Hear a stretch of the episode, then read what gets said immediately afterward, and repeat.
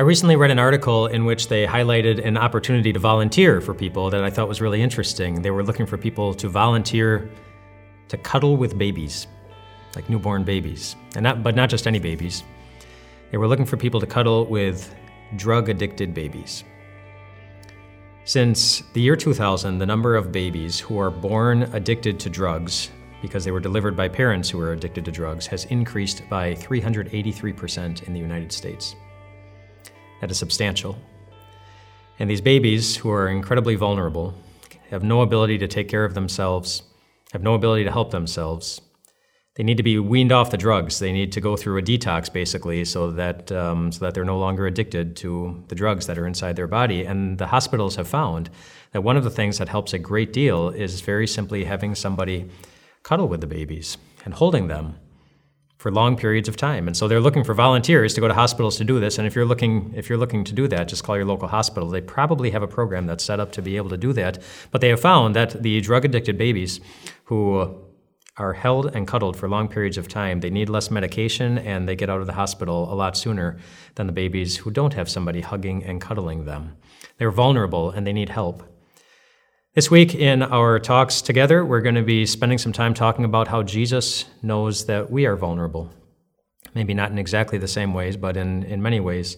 He really acknowledges that when he uses the comparison, comparison to us as sheep and him as our shepherd. Sheep are incredibly vulnerable.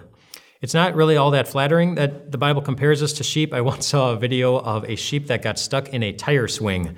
so somehow, I don't know how, it got stuck in this tire swing and it tried to run out of the tire swing, but instead of getting out of the tire swing, it just went up in the air and then swung back and then went up in the air again and then swung back and then it finally hit the ground and then it tried to get out again and it went up in the air and it just kept going like this and I never I never saw the sheep get free from the tire swing. Maybe the person who took the video finally got them out.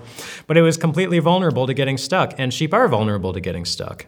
They, um, they have these short little stubby sheep legs that can't get them out of much trouble, and they're just soft and fluffy on the outside, so they get stuck in the thorn branches. And sheep are not only vulnerable to getting stuck, they're also vulnerable to getting hurt. Sheep have very poor eyesight. They, um, they can't tell if this fuzzy blob coming at them is, a, is a, another little lamb or a fierce mountain lion until it's, until it's too late. They also, they're pretty defenseless. They don't have the strength of an ox. They don't have the tail of a scorpion. They don't have the teeth of a shark to defend themselves. They just, they have nothing. They're vulnerable. And so are we. So are you.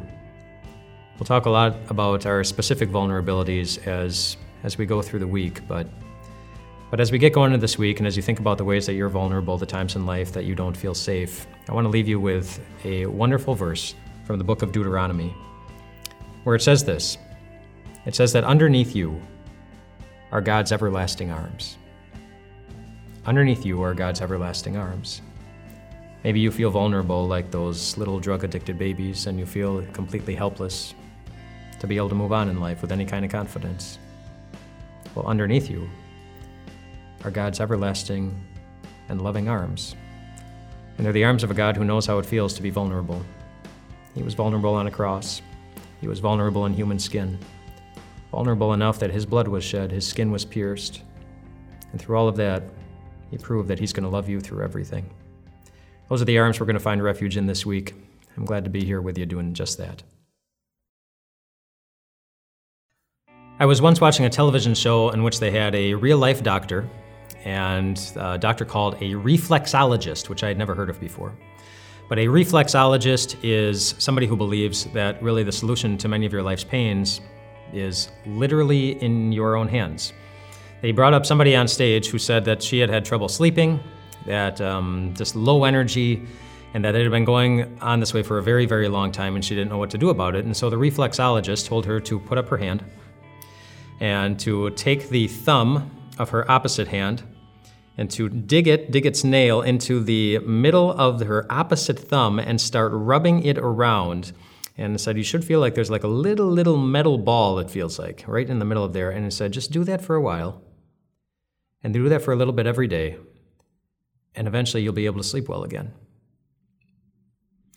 she didn't fall asleep on the spot, so I don't, you know, I don't know if it was accurate or not. But she went on to say that the solution to a lot of our pains are literally in, your, in our hands. She went on to say that if you're having right shoulder pain, then you should, uh, you should take your thumb and dig it right here underneath your, your pinky in the opposite hand and just rub that around for a while. If you're having left shoulder pain, just go to your, um, you know, just go to the other finger and start doing the same thing. If you're having stomach issues or digestive issues, they said, just aim for the middle of your palm and just rub around real gently. Just like that. If you're having spinal pain, said turn the turn the hand around and picture your spinal cord going up and down and just aim for the spot where that would be the equivalent of where your pain is and start rubbing, and eventually your pain will go away. Uh, just reminding us or encouraging us to think about maybe the solution to all of your pains is literally in your hands. Now that's a wonderful promise to be able to believe if that if that were really true. And maybe it is, and maybe right now you're all just you're all rubbing your palms to see if uh, to see if your pain is going to go away. Um, in fact, I'm guessing some of you might at least try this. Because often we go through life and it feels like the solutions to our pains are completely out of our hands. Like if you've ever knelt by the hospital bed of someone that you love and the doctors don't have any clear solutions for what's happening. That can be really hard and you feel like this is out of my hands. Or if you've ever messed up, you made a really big mistake that hurt someone. And you don't know how to move forward again, feeling confident in yourself or being able to show the other person that you really do care about them. You can feel like it's out of my hands. There are a lot of things that make us feel vulnerable or helpless to what's going to happen in the future. And Jesus, in fact, one day he saw an entire group of people that he identified as feeling the same way, completely helpless to be able to help themselves and eliminate whatever pains were going on in their lives. In the Gospel of Matthew, we see Jesus, um, we see Jesus looking out on a crowd of people, and he saw something when he did. It says, when Jesus saw the crowds, he had compassion on them because they were harassed and helpless, like sheep without a shepherd. That word harassed is really important. You think of something that harasses you, something awful that just comes after you again and again and again and again. And that can be sickness, it can be trouble, it can be temptation, it can be doubt, it can be worry, it can be fear. But that's what Jesus saw people who were being assaulted the most vulnerable parts of their hearts and of their minds, and he had compassion on them because they were like sheep without a shepherd. They were like sheep without a shepherd. But do you know why Jesus was there? Because he wanted to show them that they weren't actually without a shepherd. Jesus said in the, in the Gospel of John, chapter 10, which is known as the Good Shepherd chapter in the Bible, he said, very simply, I am the Good Shepherd and I lay down my life for the sheep. And think about what happened when he laid down his life for the sheep. Our sins were forgiven, which means he proved that he could overcome sin for all of God's children. And Satan was overcome, which means he proved that he could overcome Satan for all of God's children. And death, when he came out of the grave, was shown to be weaker than his, his power and his ability to overcome, to overcome death. And and he guaranteed a day when all of your troubles will just be wiped away. All of that happened when he laid down his life for the sheep. And I want you to think about the pain, your deepest pains in your hearts and in your minds right now. It falls underneath one of those categories categories of sin, Satan and his temptations, death, or just any trouble in the entire world. And if the Good Shepherd has already overcome them by laying down his life for the sheep, then you're not actually helpless anymore. You have a friend with you a shepherd who's really good to you. I mentioned yesterday that John chapter 10 is known as the Good Shepherd chapter because it's where Jesus spends a lot of time talking about how wonderful it is that we are his sheep and he is our good shepherd. That's wonderfully comforting. There's an interesting conversation that Jesus had with a group of people in the middle of the Good Shepherd chapter. I'm going to read some of that conversation to you. Um, starts at verse 22 in John chapter 10. It says, Then came the festival of dedication at Jerusalem. It was winter, and Jesus was in the temple courts walking in Solomon's colonnade. The Jews who were there gathered around him, saying, How long will you keep us in suspense? If you are the Messiah, tell us plainly. Jesus answered, I did tell you, but you do not believe. The works I do in my Father's name testify about me, but you do not believe because you are not my sheep. My sheep listen to my voice. Okay, and so they started by asking Jesus a very important question. They wanted to know if he was the Messiah. And the reason why that was an important question was because of the promises related to the Messiah. The Messiah was the one who was supposed to come in and fix everything that was broken. He was supposed to come in and save the day. God had been promising the Messiah since the Garden of Eden. And boy, they were looking forward to him for the same reason you and I just love to look at the Messiah because it's, it's the one who's supposed to fix everything. Now you should know something about this group that was talking to Jesus when they asked when they asked him, you know, are you the Messiah? Tell us, we want to know. They were actually asking the question sarcastically. They didn't really care how he answered the question because they didn't believe that he was the Messiah. They didn't care how he answered it, but I bet you do. Because as we've been talking about this week, you have real vulnerabilities and we have real pains, and we want to know for sure if what he says is, is really, really true. But you know, he looked at the he looked at this group and Jesus, he pointed out something that was so important. He said, "You know what? I actually did tell you. I actually did tell you the truth." And then he pointed out, "I've even done wonderful miracles to show you that I am really from God. I've done things that nobody else can." But he said, "You didn't listen. You didn't listen." And because they didn't listen, and because Jesus said that one of the important characteristics of my sheep is that they listen to my voice, he was able to definitively look at them and say, You are not one of my sheep, because you do not listen. And that might lead some to ask the very important question How do you really know that you are one of Jesus' sheep? Because obviously not everyone is. Do you listen? When he says you don't need to worry about anything. Do you listen when he says you don't need to be afraid? Do you listen when he says that he has great plans for you and you can trust him? Do you listen when he says you're forgiven? Do you listen when he says that in, your, in his father's house are so many rooms and he's already gone to prepare a place just for you? The reason he tells us to listen is not only because in His Word He gives us such awesome guidance for what we're supposed to do in our lives. Every time we listen to His voice, it really reminds us of the same thing in so many different ways that you're going to be okay. All His promises are promises of love, promises of protection, promises that you are being watched over by your Father in heaven. I'm going to share with you in um, something that has become very useful to me in my life and in my ministry. There was a time in my life when I was I was really struggling with something, um, full of anxiety, full of worry, and I, I didn't know I didn't know what to do or how to feel about it, and it was really getting me down. And I was talking to a friend on the phone, and he said, you know, he said, "How are you feeling right now?" And I said, "Well, I feel really worried. I feel really afraid, and for so many different reasons." And then he he said, "I understand." And then he paused and he asked me this question. He said, Which passage in the Bible are you thinking of right now where God gives you the right to feel that way? And I thought about it. And of course, there are none. There are no passages in the Bible where God says, Oh, you better be afraid. but there are so many where He says, You don't need to be afraid. There are no passages in the Bible that God says, You should be really worried about your life. But there is one where he says, You don't need to worry about your life or anything in it. There's no passage in the Bible where God says, You're not forgiven. There's so many assurances that you are.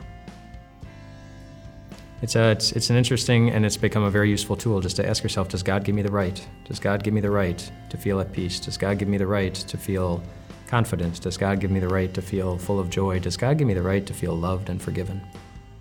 We look at the cross of Jesus, and the answer is, well, he sure does. We have the right to believe those things, and that's one of the great ways that we are cared for by our Good Shepherd and our Father in heaven. This week, we're talking about different vulnerabilities that we feel in our lives, and today we are going to be talking about the vulnerability to rejection, being rejected by someone. You ever been rejected by someone? I was. Um, I was cut from my eighth grade forensics team.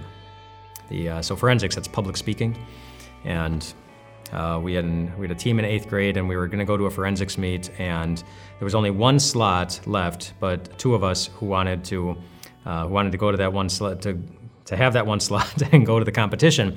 And so the teacher had us give our presentations in front of the class, and then the class would decide which one was better and who was going to be able to go to the competition. And so the first person went and she gave her presentation, and then I went and I gave my presentation, and then the class voted, and I was rejected. and I did not make the forensics team. And it felt awful that um, just a declaration that you will never do public speaking ever in your life. I think that was kind of funny. but it doesn't, it doesn't feel good. And even thinking about that now, while I can laugh about it now, it doesn't, that, that feeling of being rejected is a really awful feeling. Do you know do you know what living being has a long history of being rejected? The sheep. The sheep. Just look in the Old Testament. Go back to the Old Testament when the Israelites were slaves in Egypt and the very first Passover. That the way that the Israelites were going to be set free from their slavery in Egypt was they were supposed to take one of their sheep, the best one, in fact, the best one they have, and the sheep was supposed to be, in a sense, rejected. It was going to be killed and and thrown away, and its blood was supposed to be taken and put over the door frames. And that would be the sign when the Lord passed through that they would pass over those homes and the people inside the homes would be would be safe. But those those sheep needed to be rejected or thrown away in order for them to be safe. Go through the Old Testament, and there are so many different types of sacrifices sin sacrifices, guilt sacrifices, lots of different sacrifices. Over and over again, you get the people of God bringing their sheep these cute little fuzzy sheep to, uh, to the temple and sacrificing them, throwing them away, rejecting them as a way of saying, "We love you, God." Um, it was a pretty, it was a pretty bloody, it was a pretty bloody thing. In fact, most of the most of the sacrifices in the Old Testament required a lot of blood. In fact, there was one day in the Old Testament that was exceptionally bloody. You know, I don't know if I would have enjoyed living in Israel during this time. If my stomach can't handle a whole lot of blood, and maybe yours can't either, so I'm glad God didn't have me live back then. But, but there was one day that was particularly bloody, and that was called the Day of Atonement. It was one of the high festivals, and what would happen on the Day of Atonement is that a sheep would be brought, and it would be sacrificed. It would be killed as a sacrifice for the sins of the priest who was serving. And then they would take the blood from that sheep and put it in a bowl. And the priest would go back into the back room of the temple where the Ark of the Covenant was, and then he would dip his hands into that bloody bowl. And then he would take the blood on his hands and he would sprinkle them over the cover of the ark. And then he would dip and then he would do that seven times. And then he would dip his hands in the bowl of, again, and they would be covered with blood. And then he would sprinkle them seven more times over a different area of the Ark of the Covenant. And then after he did that, the 14 times, then he would go back out to the front of the temple on the front steps, and two goats would be brought to him. And one goat would be killed, and its blood taken in a bowl. And then he would take that bowl and go back into the back room again, and he would dip his hands into the bowl of blood seven more times and sprinkle just like he did, and then seven more times just like he did. And then he would come back out to the front steps again, having not washed his hands. And so picture what his hands are looking like. He has dipped his hands into a bowl of blood at least 28 times without washing them. And then he would take his hands that are covered in blood, and then he would put them on top of the other goat's head and blame the goat for all of the people's sins all their mistakes. And then once he did that, he would send the goat away, and it would go out into the wilderness all by itself, where it would die in a lonely place. You know what that goat was called? It's called the scapegoat, a goat that was not guilty of any sins, and yet it was blamed and punished as if it was the one who had committed all of those sins. And by doing all of this, with all these vulnerable sheep and vulnerable goats and lambs, God was highlighting two things. Number one, he sees the reality of our sins, and they are a big deal to him. Every sin costs a life. That's what he wanted to emphasize with the blood. Sin costs a life. It's, it's not a small thing when we are impatient with one another, when we are unkind, or when we hold grudges or refuse to forgive. Those aren't small things. It costs a life. A life needs to be given. And we can feel vulnerable to that because on how many days can we go through when we don't feel guilty about anything? I don't know if there are any. We make mistakes, we commit sins, we hurt people, sometimes without even trying. And that makes our hearts sink.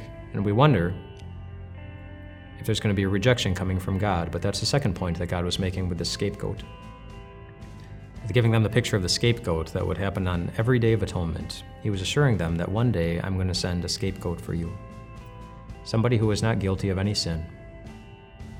But he's going to take the blood that's on our hands and it's going to be put on his head. And then he is going to go out and go die in a lonely place, all by himself. Except it wasn't in a desert, it was on a cross. And the scapegoat was Jesus. And Jesus even announced that he was going to be that scapegoat when he said this. Talking to his disciples, he said, Just as the Son of Man did not come to be served, but to serve, and to give his life as a ransom. He made himself vulnerable on a cross to take the punishment for our sin so that you could walk through life knowing that in Christ you are accepted. In Christ you are loved. In Christ you are always forgiven. And if you ever doubt that, you always get to go back and look at the Lamb. And it will always tell you the same thing. A woman named Sheena lives in Mississippi. And one day she was driving to her daughter's daycare to pick up her four year old daughter, Ashton. When she got to the daycare, she was surprised to discover that the daycare was no longer there. It was, it was a real building, it had been there before, but a tornado had touched down in their town just very, very quickly that day, right on top of the daycare, and annihilated the whole thing. No one at the daycare called mom or dad to let anyone know that that happened. All the contact info was inside the daycare at the time, and so when she got to the daycare and saw the building collapse, not knowing where her daughter was, she got out of her car and she started she started going through the ruins. But she didn't find her daughter, her four-year-old daughter Ashton, there in the ruins. And I want you to think about how she felt. Because I'm guessing some of you have felt the same or similar thing to what she did. Vulnerable. As we think of death as we face death. Some of you, I'm guessing, have faced it very recently with someone you love. For others, your heart just feels heavy when you think about someone for whom death seems to be coming somewhat quickly, maybe a little bit too quickly. And for others, still, maybe it's been a while since the person you love died, and you've done a pretty good job scabbing over the wounds that created when that happened, but it doesn't take much to rip those scabs open again. You know, like a certain place, a certain smell, or a certain day on the calendar when you used to celebrate something, we we feel so vulnerable to death, just like Sheena did as she was digging through the rubble. She never found her daughter in the rubble there, in the pile, even though she was only one of two people inside the building at the time. The other one was Ruth, the owner of the daycare. And the rescue workers, they did find Ruth. And when the rescue workers pulled Ruth out from the rubble, they saw that Ruth was dead. But they also noticed that Ruth was holding something in her arms, and do you know what that was? It was a little four year old girl named Ashton. And she was alive. And she still is. The reason the reason mom didn't find Ashton when she went through when she went through the rubble and she was going through the pile on her own was because she had already been taken to the hospital long before mom got there and she was already recovering. Sometimes moms, not even moms, can be there for their children all the time, and that makes us feel vulnerable to not be able to be there for the people that we love. But in her case, she didn't need to be there. She just needed someone who was determined to be there for, for her and determined to keep her safe no matter what it cost them. You know, and Ruth, the daycare worker, isn't the only person to ever do such a thing. Jesus did too. And it cost him a lot. When he came into the ruins of this world, nails were pounded into him. Flesh was, was ripped off of his bones. And though he could have left at any moment, and nobody would have blamed him, instead he just chose to hang there in the middle of a dark sky, hanging on a cross to let us know that He really will do whatever it takes to keep you safe forever in the everlasting arms of our great God and Father. We were saved that day by a Jesus who obviously knows how it feels to have vulnerabilities, but whose empty grave on Easter morning obviously proves that He also knows how to overcome them, which is exactly what He promises to do for every fragile, vulnerable little lamb that He has already made into one of God's own children. This is what Jesus himself said in John chapter 10, the Good Shepherd chapter, where he said, I give them eternal life. They shall never perish. No one shall snatch them out of my hand. And just think about what that means. If the day when we will finally be free from all weakness and pain is something that has already been given, and if our loved ones who have died in faith have never really perished, according to Jesus, but are right now really living, and if the shepherd, who has already proven to be stronger than sin and death and trouble and Satan, has promised to hold you safely in his hand until you get to hold your loved ones again. And do you know what that means? It means there is never really a time in your life when you are unsafe. No matter your vulnerabilities, you're always going to be okay.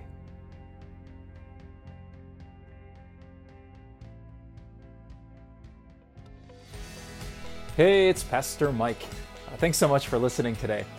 If you enjoy this podcast but want to go even deeper in your faith, I want to invite you to check out all the great content that we put out here at Time of Grace. Um, the easiest way for you to do that, and the way that I personally do that, is by signing up for the Time of Grace email. I might be biased, but I think the Time of Grace team does a great job putting all into one email a written devotion, a video devotion, a blog post, podcasting options it's the way that I love to start my day. And if you want to go deeper with Jesus, it's a great way to start yours too. Just look for the link in the episode notes to sign up, and thanks for your support.